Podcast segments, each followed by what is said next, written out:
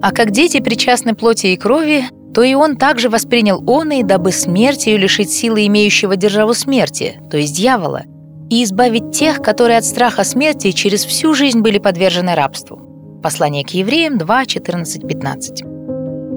День 19. Рождество приносит свободу. Иисус Христос стал человеком, потому что спасение требовало смерти человека, который был не просто человеком.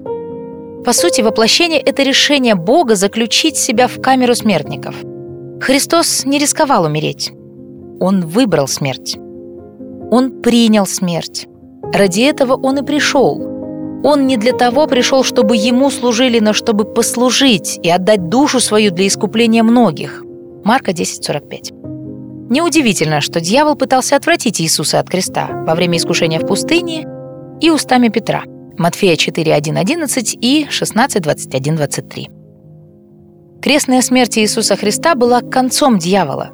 Но как именно Христос уничтожил его? В Евреям 2.14 говорится, что дьявол имеет державу, то есть власть смерти. Это значит, что дьявол делает так, чтобы все боялись смерти. Власть смерти – это сила, удерживающая людей в рабстве из-за страха смерти. Это сила, которой дьявол удерживает людей в грехе, и поэтому они испытывают огромный страх перед смертью. Но Христос лишил дьявола этой власти. Он обезоружил его. Христос дал нам броню праведности, которая делает нас невосприимчивыми к осуждению дьявола. Но как Он это сделал? Своей смертью Христос загладил все наши грехи, а человека без греха дьявол не способен осудить.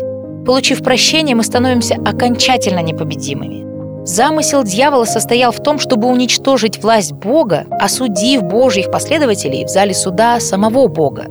Но теперь во Христе нет осуждения. Заговор дьявола сорван. Его вселенское предательство разрушено. Пожрать нас хочет он, но сам он обречен. Дьявола пронзил крест Христа, и совсем скоро он испустит дух.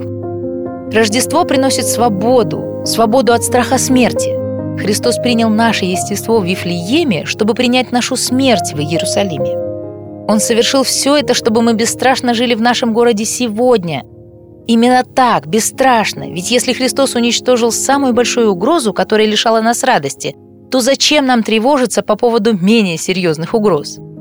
Как можно в действительности говорить «я не боюсь умереть, но боюсь потерять работу»? Нет, нет, подумайте.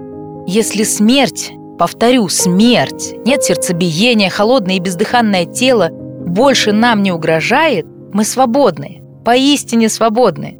Наша свобода позволяет нам идти на любой риск в этой жизни ради Христа и ради любви. Мы освободились от рабства тревожности. Итак, если Сын освободил вас, то истинно свободны будете.